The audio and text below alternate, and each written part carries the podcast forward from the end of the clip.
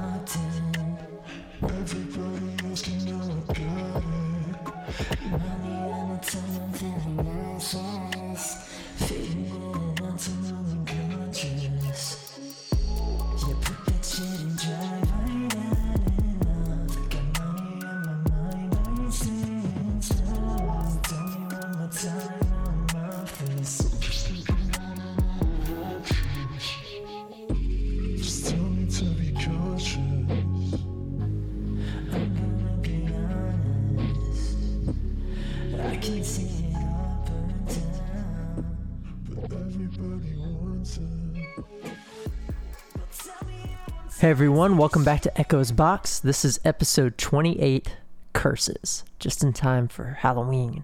In fact, I'm a whole day early. Look at me go for the end of the month. I, I totally missed my goal of getting an episode out earlier in the month, but there's reasons for that we'll get to. I'll talk about things did not go through the way I thought they would, uh, but it's all good. Everything's still rocking and rolling. What did go through, however, was my new EP Toxic just dropped, and you were just listening to Toxic off of that EP. It's the, the title track. It's just a little three song EP I put out. Um, and I'm real proud of it. I, I, put a lot of work into it. Um, I actually used some beats from the producer Ben Cheeky, who does a lot of stuff for Chase Atlantic, who I'm a huge fan of. Uh, phenomenal work, and it really just it changed the workflow a little bit. You know, it's like having to only focus on vocal melodies and kind of song structure, and and what the song is ultimately about was a lot more creatively freeing and less time consuming in every way possible. Now it comes at a cost of money. I have to pay pay my producers, you know, um, but it, it was ultimately a really good experience. And then of course I still had the freedom to change the arrangement, change up the beat and the music any way I wanted to after the fact if there's something I wanted to add to it. And I did for a couple of those, but two of those tracks on there, uh, AWHF and Toxic, were both produced by Ben Cheeky and super fun to work with with those arrangements. Uh, and then Bloodlines, another song that's on that EP. That one I wrote entirely from scratch myself. And uh, yeah, just really proud. I feel like it's a good step up from the last bit of music I produced. Toxic has a music video that's out. Uh, so yeah, go check all that out. You know, I've been promoting it on my social media. If you follow me on on It's Jones Music already, so you've probably already seen that. But if not, if you're just a podcast listener and don't even know that I make music, uh, first off, I mentioned in every episode because shameless plugs. You know, gotta gotta use my a small platform for what I got. Uh, but yeah, go check that out. It's Jones Music on all social media platforms, and then just Jones with a weird upside down e if you're searching on Spotify. It's kind of hard to find me, so go through the social media. Trust me. Uh, but yeah, so I've got a couple announcements before I get to the thing, and then I've, after we we talk about the thing, then we're gonna get to the actual thing, which is the episode, which will be about curses. Um, so first off, uh, more music stuff. I am playing in my band Lost on Le Mans, my little pop punk band. You probably heard uh, some snippets of on the podcast before. We're playing on November 11th at Jarfest at Jarfly in Columbus, Georgia.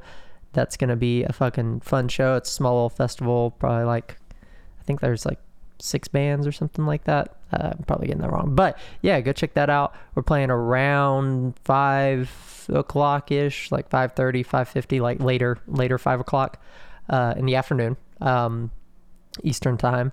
So yeah, come check us out at that. I believe it's free. And then at the end of the month on Black Friday, if you happen to be in the Columbus, Georgia area, we are playing our annual Black Friday show at the Loft. We've got a crazy lineup for that. We've got Avian Theory, No Yeah, The Normas, Hopes on Hold, and then of course us. And it's just going to be a blast. That show sells out every year, so make sure you get your tickets now. The pre-sales are fifteen dollars, and it's twenty at the door if there's even capacity left. So you know, we're hyping it up now. Flyers are out there. Go check it out. You can get your tickets at theloft.com, and our event should be posted on there. Um, or you can uh, follow Lost on Le Mans on social media and the uh, the ticket links in the bio and all that.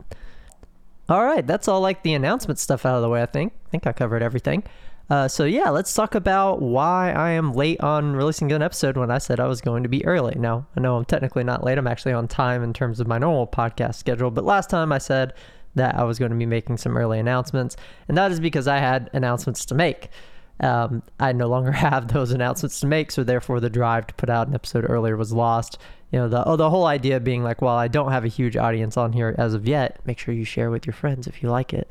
Um, but uh, even though that that's not the case, it's still good to promote. You know, reach out everywhere you can. The the one or two people that are listening and picking up what you what you're putting down, I guess, is is better than sending it to nobody all nobody and reaching nobody. So that was the kind of the idea. But like I said, those announcements fell through, and those announcements were that I was going to go on tour as an opener for Moosh Money. And Moosh Money, uh, if you haven't heard of him, he was uh, pretty popular back, I think, in like 2017 with Moosh and Twist. Uh, maybe I'm getting the, the years wrong on that off the top of my head, but um, he's doing his own thing now, and he was going to go on tour, and he had uh, a small tour package, I think of about three or four, and um, well, him, one other person, and then uh, an opener, maybe two openers, depending on the city. And I was going to be one of the main openers for the majority of the, cho- of the tour. Uh, I don't have, I, I work a day job, so I can only get so much time off. So I was only going to play for about seven shows, but that was that was a good chunk of it. Um, that ended up falling through. They didn't really kind of promote things and, and get things organized and schedules how they should have. So they kind of like let it go. Everything's still cool. Um, but uh, maybe maybe something will happen. Maybe they'll. He he was talking to me today about them rescheduling it, but um, right now at this point it's just like okay, well I just need my my slot deposit back and we're good to go. And if the dates work out in the in the future, then sure we'll consider it. But right now things are kind of in limbo, and I'm like, eh, well, at least it pushed me to put out three new songs. So that was the other announcement I was going to make was the Toxic EP was getting released. And the reason I cranked that out as quickly as I did is because, well, if I was going to be on tour, I had like a 45 minute set. I needed 45 minutes worth of music and I didn't want to just play covers the whole time. I wanted to be playing my own shit and put myself out there. So the the the happy ending to all this is while that did get canceled uh, and maybe rescheduled in the future, you'll know uh, if it happens. Um, while that is the case, it still got me to put out some new music, so I'm pretty pretty stoked about all that. And uh, yeah, so that's why I'm not putting out an episode early this month and instead putting it out the day before the end of the month because I didn't have anything really to talk about in terms of those special announcements. So nothing's happening. The only things that are happening right now that you need to be aware of are those shows with Lost on the Mans. Make sure you're there. Come check us out. It'll be a good time let's get into the meat of the episode. So, we're talking about curses. I thought this would be a really fun topic today because I mentioned them in the last episode. I think I said something along the lines of if somebody tries to curse you, just don't let it affect you. That's how it works. That was my synopsis, and that was a hot take. And obviously, there's a lot more nuance to that. But it was funny because my partner and I were actually having conversation, having a conversation the other day about this. Um, and she was telling me a story about her mom. She her mom practiced uh, uh, some some sort of witchcraft tradition. She doesn't really know. She's probably Wiccan, but she was not a not a nice person, uh, unfortunately. So she she did all kinds of of weird shit and um had this basically this box full of just bad things that that were like uh, what what you would call what we'll identify as curses ultimately as as I'm describing the MVS. But these were basically curses, whether it was like something malicious or wishing ill intent or ill will on somebody written down on a piece of paper with like a lock of their hair or something weird and creepy like that.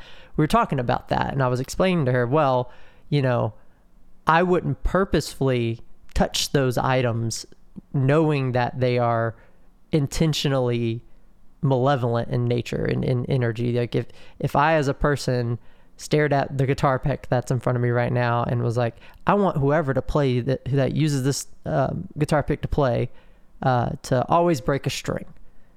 And I knew that was the thing on it. I wouldn't want to pick up my own guitar pick, even if nothing it was actually going to happen. Even if it's just a whole load of horseshit. The energy, the intention is just bad. That's like having a bad heart. That's the idea. Is yeah, I had a bad heart in in what I wished this would do to somebody. Whether or not it'll happen is neither here nor there. It's just not okay. It's not nice. It's not friendly. It's not kind. Um, so I wouldn't touch it. So even though I am somebody who is more than comfortable dealing with magical artifacts and and all that kind of stuff, uh, stuff with antiquity, holy scriptures, whatever it is, I have no problem picking stuff up and messing around with it. I'm also, you know, I, I, can bless things if I need to. I can handle my situations no matter what you believe in. Even if I think it's a load of horseshit. I'm always cautious just in case because I don't want to affiliate myself with negative things like that. Uh, so we were talking about this box of stuff, and I was like, well, she was she was like, yeah, we basically just you know buried it, and I was like, yeah, that's the least efficient form to cleanse something, but it'll work just fine. It's only the least efficient because it takes time. The earth will eventually decay it and it will disperse out and everything's hunky dory, but it just takes time.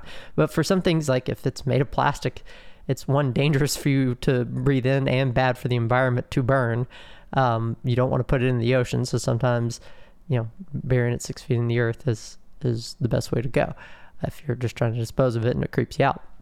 So I was like, yeah, even I wouldn't attempt to cleanse it naturally just because, or cleanse it non naturally, cleanse it spiritually, um, just because I know what it is. Like, I'm not going to touch it. There's no point. Um, unless there was something worth recovering from those items that was important or meaningful, or we had a reason to uh, dig around there and, and, and need some sort of information or evidence or something practical, then I have no fear or, or any kind of qualm with handling those materials. It's not not an issue. And the reason is because for the most part, curses are just a load of shit. Um, you know, the my favorite thing about them though is while that's only partly true, is that the way media depicts curses oftentimes and even like possessions or paranormal experiences is actually pretty pretty accurate when you think about it. Now obviously it's drummed up for Hollywood. It doesn't work exactly that way, but you know, we were we were watching scary while we me and my partner were having this conversation. We were watching some scary movies, or I guess scary YouTube videos. Most of it was actually game Game Grumps gameplay of the their Halloween stuff, I think. Uh, but we were watching that kind of the background, and we were talking about you know paranormal experiences and spooky stuff like the the curse box of their mom and all that kind of stuff. And I even talked with my therapist about this. I was like, "What do you think about the phenomenon that is, you know?"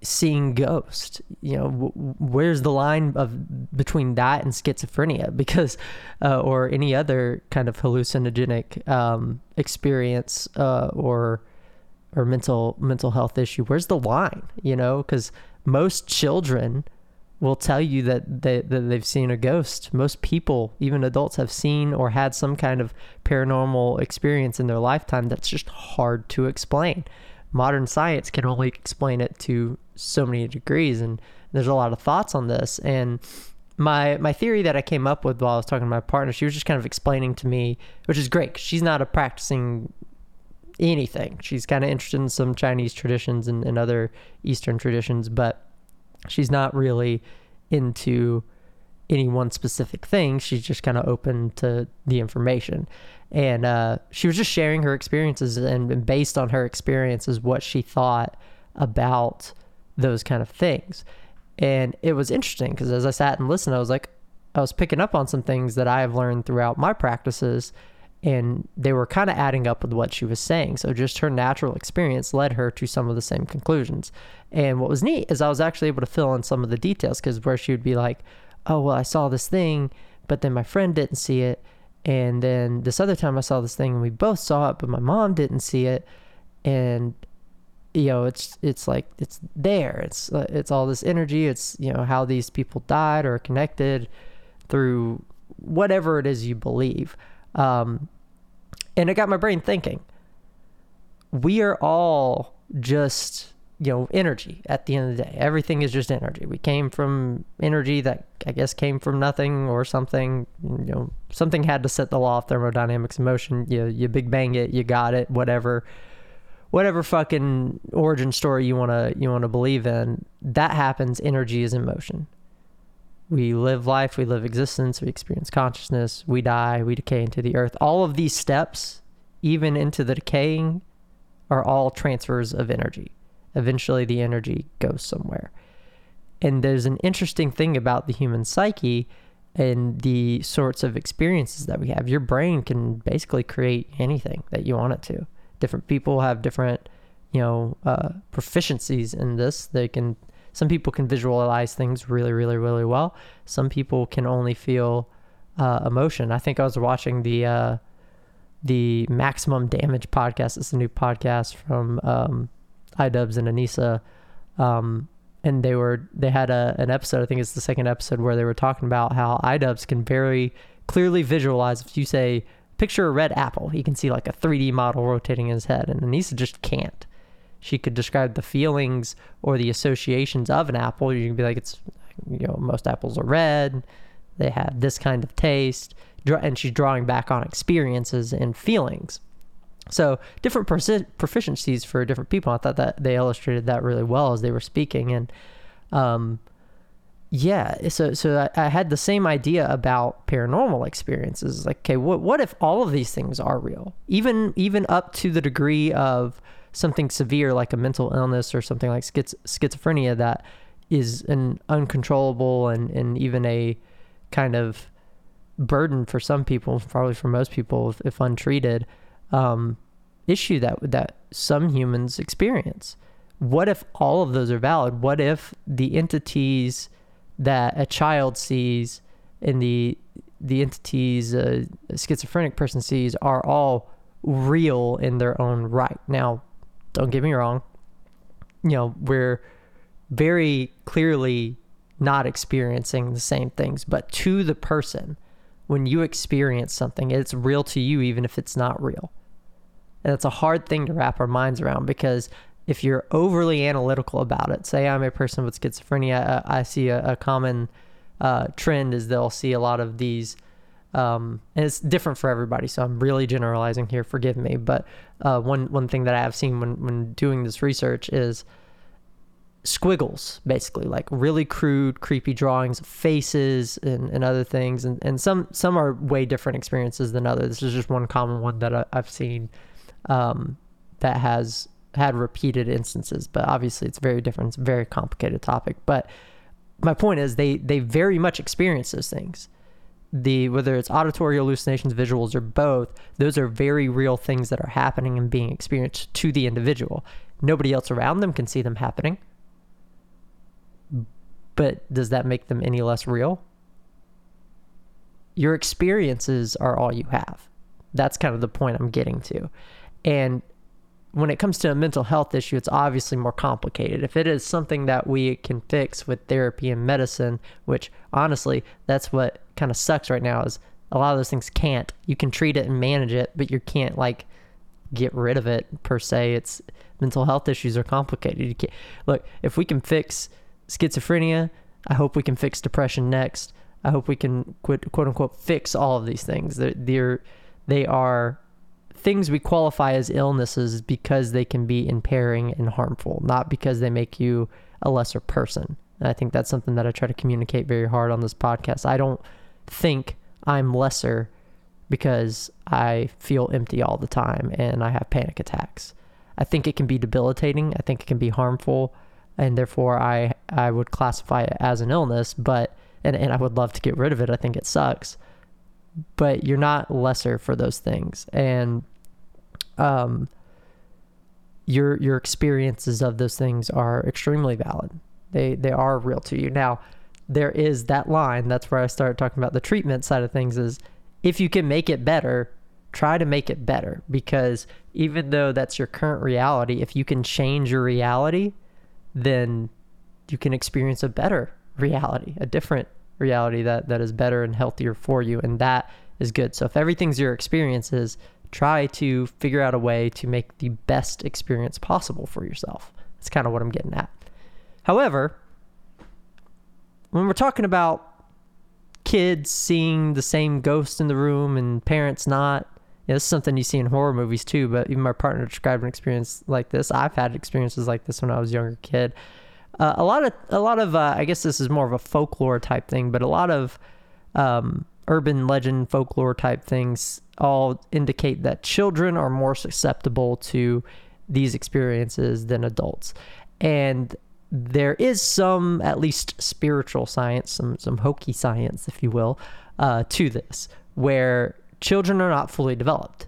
They are growing and developing. Their consciousness is there, but they're still learning. Synapses are still connecting. Cells are dying, reforming, and growing. Like they're it, that's the scientific part of it. They are actively changing. They were will not be the same being they were at five as, as they will at 25. It's just your your cells have died and regenerated, however thousands of times over.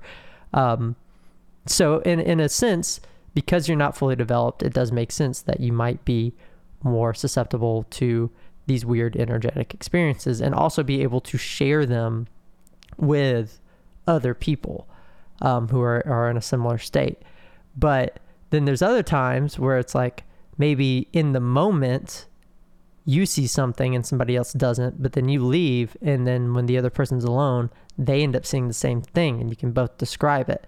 Um, one of the other stories my partner told me was about how she saw this shadow figure, and it was uh, something about it being related to TV. I want to tell her her stories just in case I have her on the podcast one day. But um, anyway, there's some shadowy figure, and uh, she saw it and tried to tell her mom about it. Her mom was like, "Shut up! It's it's not it's not anything." Then she was gone from the house, and then her mom called her one day and was like, "I saw it. It ran back into the thing. Like, oh my gosh, She was. They were both freaking out. They could both describe exactly the same thing, and this is something that we see in movies as a horror trope a lot too, right? So you'll have a mom that doesn't believe the kid that there was a ghost in the room, and then the kid is gone at school the next day and then the mom walks upstairs and then boom gotcha jump scare there's there's some kind of ghost or something that happens very common trope but i think the the reason for that is well my theory is you know as, as a as a as a thelemic priest and a, a hacker and a musician those are my credentials. Uh, but in all serious in all seriousness uh, based on what i actually truly do think about this is you are susceptible to things at certain stages of your life and that susceptibility and openness of your own mind can create interesting experiences. And this i know to be true from my practice in ceremonial magic. If i were to sit in my meditation room every day and just stare at a wall and just meditate and do nothing else, uh, no visualizations, just stare at a wall, I would eventually have the benefits of meditation, whether it's just the dissolution of self or uh, the clarity and the focus that it brings, the the mindfulness that it brings, the the nothingness and togetherness simultaneously, all of these ideas in, in Zen and Buddhism and all these kind of stuff, I would get all those benefits. What I wouldn't do is just start seeing visuals of angels on the wall and hearing these weird auditory stimuli in that same meditative states because that's what's interesting about magic. I'm in the same state when it comes to meditation. I'm trying to get myself locked in to that kind of boom, brain empty. We are nothing, we are everything, all that hoopla, while also creating stimuli for my brain to interact with. That is the ritualistic part of ceremonial magic as opposed to just a raw meditation. So I am creating susceptibility to myself to see things that are not there, to hear things that are not there, to think things that I would not have thought not in these states that's by force and by choice. I'm putting myself into that state with full intention of trying to get that result. But when we're talking about these weird paranormal experiences, maybe you're just in that state. Maybe you're a little bit worried about stuff. You know, your child perhaps was susceptible to it because of the their their state of not being a fully developed person. They saw a thing, then they told you about it, and now you're a little bit paranoid. Now your brain's opening up a little bit. And then bam, it happens for you. You see the thing. So you you ended up opening your psyche up a little bit to this thing that originally you would have just never noticed and may have never noticed. Maybe your child saw it for the rest of the life and you saw nothing else and then your child, you know, developed and grew up and it stopped happening for them. These are common things. These are tropes in horror movies. These are things that are repeatable experiences in folklore tales and even your Your your brother, sister's monkey's uncle will tell you a story like that. These are things that we can pretty closely find if you talk to at least anybody in your in your vicinity. There's bound to be someone. I say within the first 10 people you talk to, I'm gonna make a bet. This isn't stats, these aren't facts, but I'm gonna make a bet. Within the first 10 people you talk to, one of them is bound to say they've had some sort of paranormal experience, and it's probably something like what I've described. It's very generic. So, um, with all that said, how does that relate to curses? Yeah, I started talking about ghosts and, and, and hallucinations and stuff. How does all that relate to curses? That is where the susceptibility comes in. So I'm going to talk about curses for a little bit. I'm going to talk about uh, some examples. We're going to look at some Irish folklore. We're going to look at some stuff from some university research. We're going to look at the Bible a little bit. We're going to look at just a couple different things. I'm just going to pull out some stuff out of the Magic Hat, aka uh, my, my web browser here that I've pulled up just for some quick references to use as examples of what I want to describe today. And that is curses are spooky, but they're really not anything to worry about when you when you actually know this information, so to speak. Um, and even if you don't know it, if you never thought about any of this before and it didn't matter to you, then the result's the same. It's awesome. I can't wait. Uh, I'm I'm excited about geeky little little tidbits like that. So curses, are they valid? Oh yeah, yeah. Curses are a huge thing. So curses are all about wishing ill on somebody. If you had to summarize what a curse is, it is to wish ill on another person.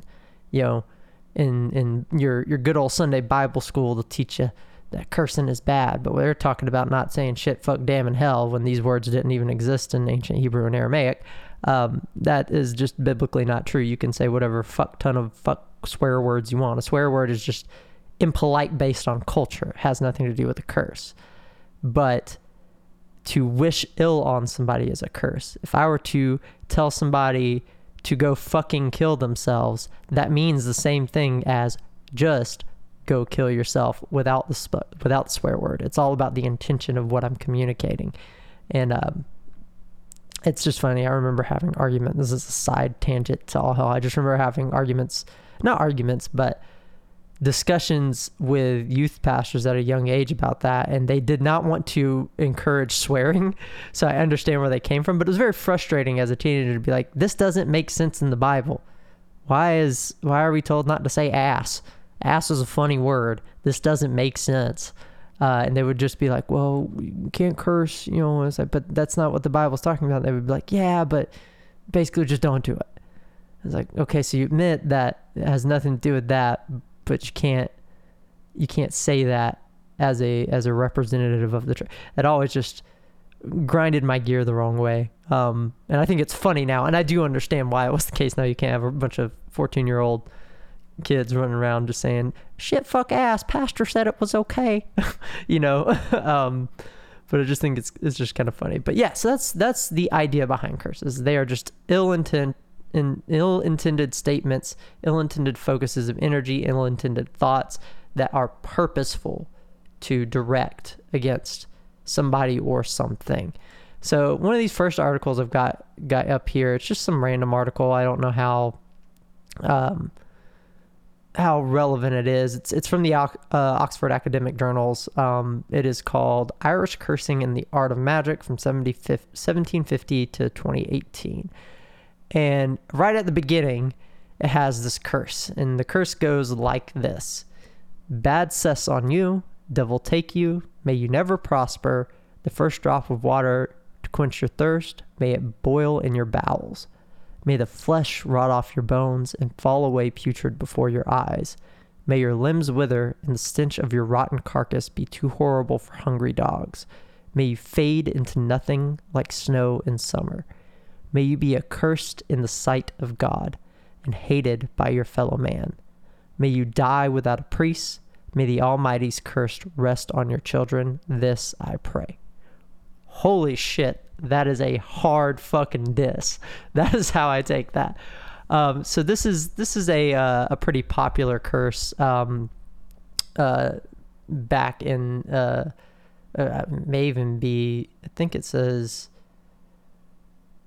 1830s to 1850s. No, I, Ireland had this way before then. Yeah, I've got to remember the the Gaelic uh, origins here, but that, that is one of the common curses you may have uh, may pick up uh, when reading Irish literature about uh, curses in particular.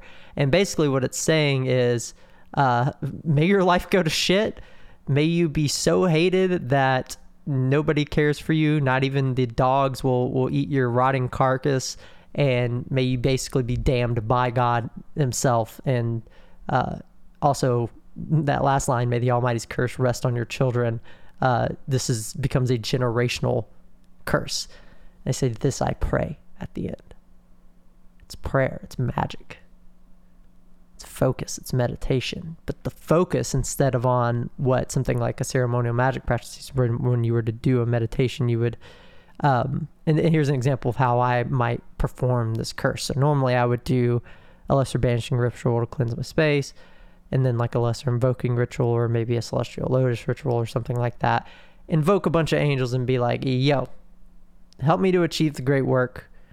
Help me to achieve my true will. All these things that I would normally personally conduct in my own own practice to better my self development and better my my um, focus in, in all things in all aspects of life.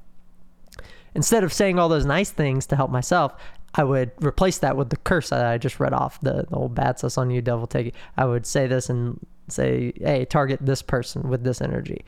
But I would do the same ritual. You know, if you're super edgy, maybe you'll invoke the goetic correspondences instead of the angelic correspondences, but it's all the same shit. All the all the same goal, all the same things achieved. Um, what's crazy about some of this stuff, though, uh, I love this article's references uh, back to Gaelic uh, traditions.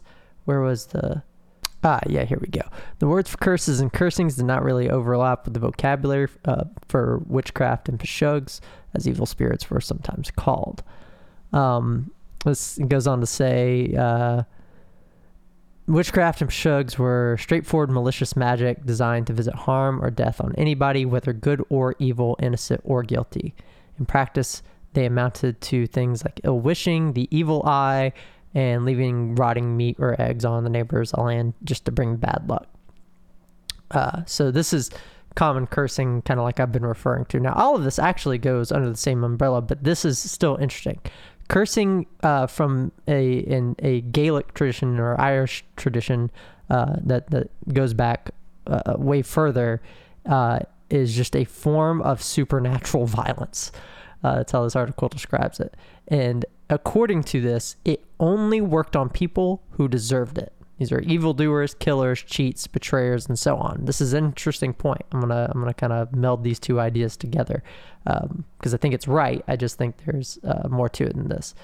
Um, when let's see, when we do not deserve the curse, we would not heed it. The curse of the wicked never availed. Some farmer from County Mayo that back in 1834 when asked about the topic. So unjust curses basically um, just didn't work on unless you were actually somebody who deserved it. That's kind of the idea. Um, it even says here they these curses would rebound on their cast on the casters unless the casters quickly canceled the maledictions with a blessing or formula such as uh, I don't know how to pronounce pronounce this at all. It's spelled A G U S space C R O S a I M space T H U with a little accent over the U. Not even try to butcher Gaelic. I cannot speak Gaelic. Um, but the English translation for that is I cross you. So uh, in ceremonial magic, that would be akin to performing something like the Kabbalistic cross.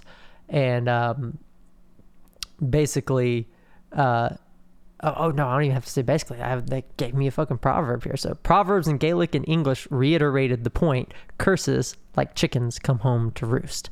And this is something powerful. This is kind of the main idea of the podcast today. So I'm glad, glad we're already here, uh, even without going on to the other examples.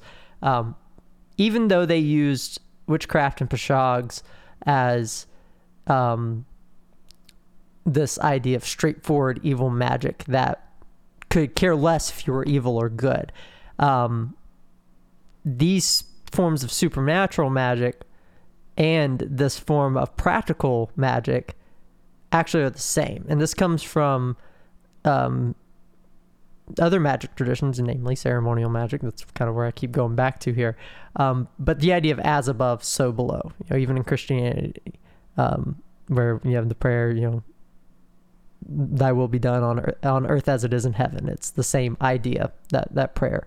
Um, practical magic, practical curses, have practical nasty things like if i were to leave some rotting meat on your doorstep that's going to cause a lot of practical problems it's more than just a, a, a, a curse that is just a mean thing to do that's going to have natural consequences but if you put also evil intention behind it you're also essentially sending off a supernatural attack however these straightforward forms of malicious magic that this article is referencing is not free from the rule of unjust curses coming back to hit the caster.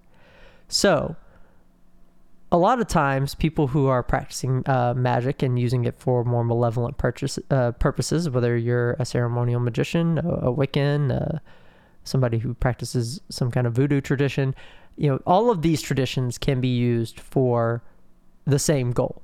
The same goal as Buddhism, same goal as Christianity, same goal as Hinduism, same goal of enlightenment. All of these traditions can be used in or as a path to achieve what I would call great work, what others might call enlightenment, crossing the abyss, whatever it is.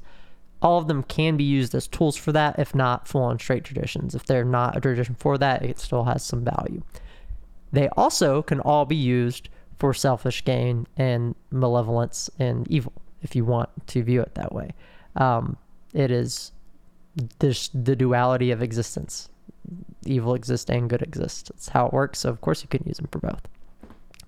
So um, all that to say is, it's interesting that they withheld in their tradition this rule that if you didn't deserve the curse, nothing bad would happen to you, and if uh, and if that was also true, it would rebound.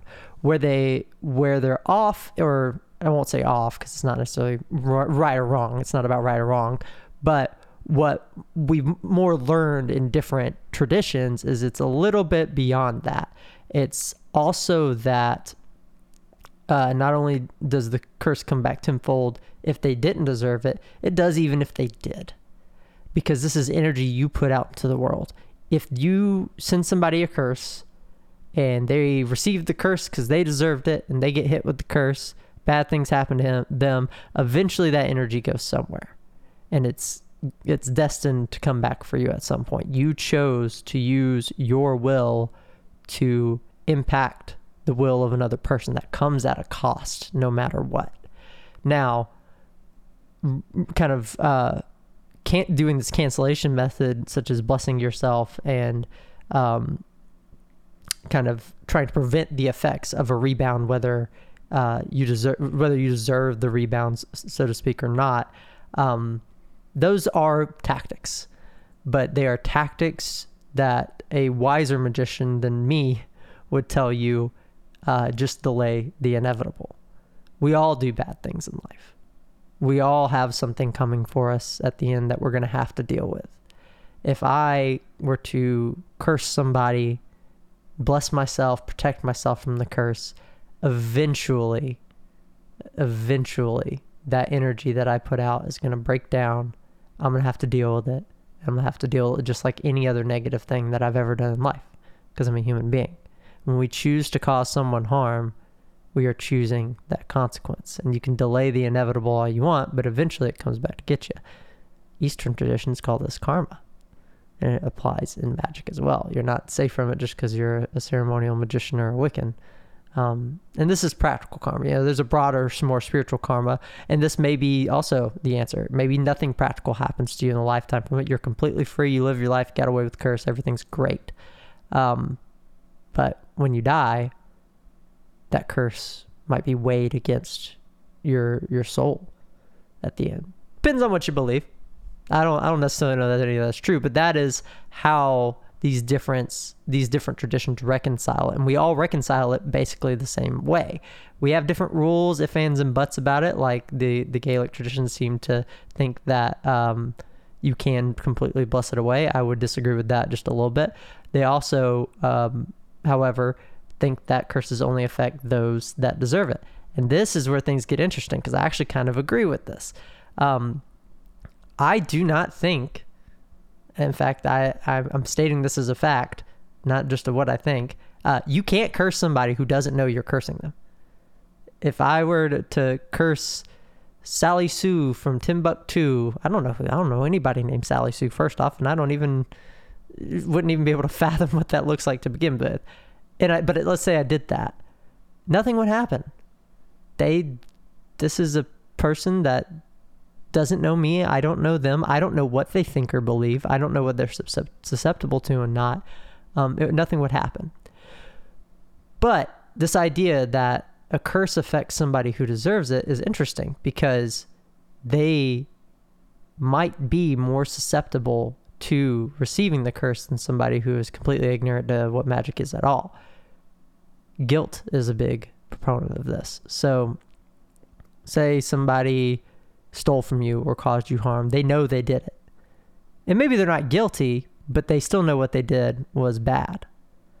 They did it on purpose. They either did it with malintention already, which is magic in, and of itself. That is a curse if you want to get into the nitty gritty of it uh, or maybe they do feel guilt for what they did. Either way, there's something going on in their psyche where they did a bad thing. They know they did a bad thing. So maybe if you curse them, the energy will make its way and find them and affect them. And at least practicing witches who do this will tell you that this does tend to work. Um, I would, I would tend to uh, agree with that. That makes sense. If it's justified and the person is deserving, I think they are more likely in the mental state where they will receive it. Now, I think the caveat is that that's not guaranteed. Think they're more likely, but if they're not, if they're perfectly protected, if they are completely ignorant and they don't believe in any of it at all, uh, or maybe they just don't care, nothing is going to happen. But I think it is more likely if you're going to pick a person to target, somebody deserving of it, makes the most sense to go through uh, without having to have any formal interaction with them to inform them. Otherwise, you have to basically make people think that you're going to curse them. Uh, I've seen voodoo practitioners do this with like a vague threat. They'll, they'll be like, uh, they won't curse you initially, but they'll they'll basically be like, almost like gangster like in nature, and be like, "I'm coming for you. Watch your back."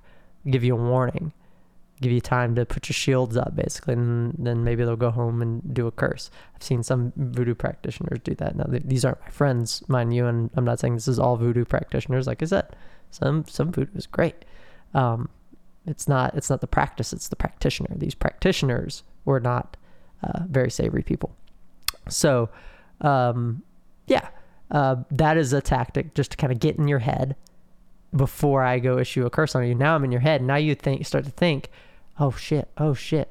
Every bad thing that's happening is because it's curse. I'm cursed. I got to go do a cleanse. And the more you think about it, the more you feed the idea, idea energy. And if they did do a curse, you're just helping it. If they didn't, you're just you're beating yourself up. you're causing your own mayhem. And uh, yeah, so that's that's interesting. Um, so yeah, the curses don't actually do anything. just this this the bottom. Curses don't do anything unless you meet these specific conditions. Um, it's pretty pretty straightforward. So if somebody curses you, just don't give a shit and it'll be fine. That's that's literally the, the the answer. Like I'm not even bullshitting. Just don't care and you'll be okay. If you think about it too much, you'll you'll fucking run yourself into a, a, dumb psyche hole. Go get some goddamn therapy um, if you deserve it um, and somebody curses you and it doesn't work on you, well, fuck you for being a shitty person, but also, I mean, guess good job at taking the advice. Um, let's let's talk about some more curses though. I want to I want to get into this, you know, get into the the Halloween spirit.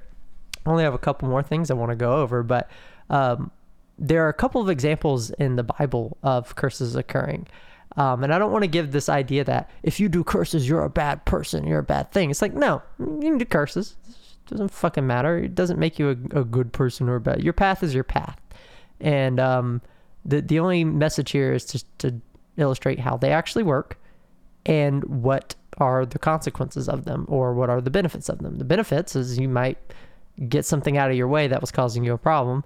The downside is it will eventually come back to get you. You do have to pay for for that uh, that intention that you put out in the world. There's a cost to it, It's just the the, the yin and yang, quite literally, so to speak.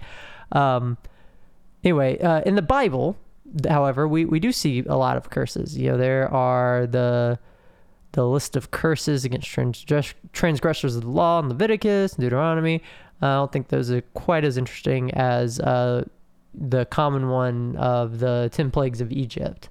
Um, that uh, that is a very interesting set of curses because that is very divine in nature and very practical based on what we've seen.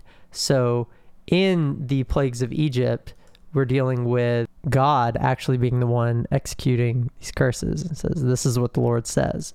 By this you will know that I am the Lord. With the staff that is in my hands, I will strike the water of the Nile, and it will be changed into blood. The fish in the Nile will die, and the river will stink, and the Egyptians will not be able to drink its water. So this is this is from Exodus, and this is one of the one of the plagues, turning water into blood. Um, that sounds a lot like that curse that I rattled off from the, the Irish cursing um, uh, article, right? So we see this God is executing curses. God is is having these these magical acts. I could execute a curse just like this in the name of God or whatever you believe in, and it would have the same effect. The difference is, at least for the sake of storytelling, God is is God. God is the source of all energy.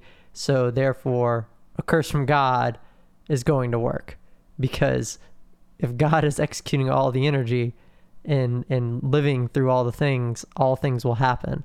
Now the the question is, does the curse come back to bite God?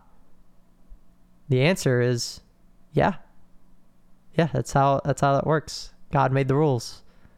God is the energy, but it it's not it, it's not paradoxical as you might think it is. It's actually quite uniform. God already is experiencing everything that exists all at once. This idea of God, I'm using the word God, but you can call it whatever you want. You know, this infinite source of energy is experiencing all things. We are part of it. It's experiencing things through us. We are part of the experience. We are God in that sense. Um, but we're just a fractal. We're just experiencing this as us. So, the but if we're at least for the sake of storytelling and, and Exodus talking about God executing will in the form of a curse in the form of this plague, um, then yeah, the curse technically comes bite to back God, but God's already experienced it. God experiences everything. God, by the logic we're going on, God cursed himself. But the idea, at least from a teaching of ceremonial magic, is to illustrate what curses are like and what they do and show that this is magic. Um, obviously, there's more to that. There's more moral to the over overall story of the plagues of Egypt. Uh, it was not about just curses. These were just part of it. This is a lesson that, as a ceremonial magician, we take out of this. Um, but, of course, the plagues of Egypt in the Bible are uh, there to uh, to tell the story of, of how God is on the side of the Israelites and trying to emancipate them uh, and free them from uh, being slaves in Egypt. That's what that that story is actually about. Uh, but if you take those curses in their own context, what I've talked about in terms of magic is, is actually what they mean, which is really cool that we can we can have those two perspectives. Uh, moving towards the New Testament, though, we've got the good old story of Jesus cursing the fig tree. Now, there's a lot of weird interpretations around this about it being a parable about uh, Jews of the era not accepting Jesus as the Messiah and some kind of uh, parable that, uh, or, or kind of whatever the word is for that correlation to it being the the fig tree representing Jerusalem failing and the Jewish nation being brought to the end. It's it's a whole thing. If you just like look a Wikipedia article up on it, there's a lot of ifs, ands, and buts. I think it's a lot more simple than that. You just go read the fucking Bible. That's typically the answer to a lot of this. Uh, while while some internet sources are helpful in dissecting this, it's this particular story is pretty straightforward. So basically, Jesus. Uh, this is in. It's actually in Mark, Matthew, and Luke um, and I believe also in the the Gospel of Thomas. But each one paints a different narrative on it. Um, Mark is probably the the primary one that that paints it as a as clearly. Um, well, Matthew does too, but Mark and Matthew illustrate the main curse idea that we're trying to get across here. So, um, the idea is that there's this fig tree uh, that Jesus sees on their way to Jer- Jerusalem, um, and it's not bearing any fruit. Now, mind you, it's not in season for the fig tree to bear fruit, but Jesus curses it because there's no fruit on the fig tree. Like, hey, this fig tree's got no fruit. Fuck this fig tree. That's Jesus. Direct quote. Uh, um, and then in Jerusalem, while he's there, he drives out um, the money changers from the temple. Um, and then the next morning, the disciples find that the, the fig tree now has withered and died. And the implied message, the symbolism there is that the fig tree was there, not producing any fruit. And so Jesus cursed it and killed it. And the the the crossover there is that the temple was not producing any spiritual fruit. The people there were not actually serving their their correct purpose. They're actually serving spirituality. They were serving money. They were serving other gods, whatever it is that they that they were doing. They weren't worshiping God or they weren't practicing goodness and spirituality in their own right. And so this parallel to the fig tree is that just like Jesus cursing the fig tree that wasn't producing fruit died, this this temple will also die because it's not producing any spiritual fruit. Nothing good will come of it. It will wither away and die. That is really interesting because Jesus picked very wisely an inanimate object to curse and kill. Now, obviously, trees and, and, plants are living things, they have their own energy, but to curse that plant, the, the energy that comes back doubly is not nearly as the same as impacting something else's will. You aren't necessarily impacting something with consciousness the same way. Unless you believe that plants have consciousness, then that's kind of up to you. But but um, I don't believe that's the case. I think we can empirically prove that that is not the case. Um, but and the, and the Jesus doing this is is also a, a good piece of evidence, at least from a magical perspective, that Jesus knew what the outcome of the church would be, and rather than cursing this particular temple and impacting all these people will people's will, he just picks his fig tree. And he knows it's it's not in season, it shouldn't be growing figs anyway, but he uses it to illustrate, hey, see how this thing's not producing any fruit right now? Doesn't matter that's not in season. I'm cursing it. It's dead. It will wither away. And it's just there to symbolically illustrate that this too will wither away if it ceases to produce fruit. That's pretty smart use of cursing. Jesus Jesus knew how to do some curses, man. So again, cursing's not a bad thing. I think it's kind of overkill, but it's you know the Bible. Everything in the Bible is fucking overkill. There's stories for the sake of stories and lessons for the sake of lessons. Um, so yeah, cursing's not a bad thing. It's, you're not you're not bad if you if you want to do curses. I'm not saying don't do them, but I am saying they are pointless, probably ninety percent of the time, and they always have a cost. Um, kind of going further here, uh, I've got this article from I think the University of Michigan. It says of all issues connected with ancient magic, none has evoked more fascination, attraction, or revulsion than the image of the lone magician closed in his or her room, manipulating voodoo dolls, chanting hymns of violence and destruction.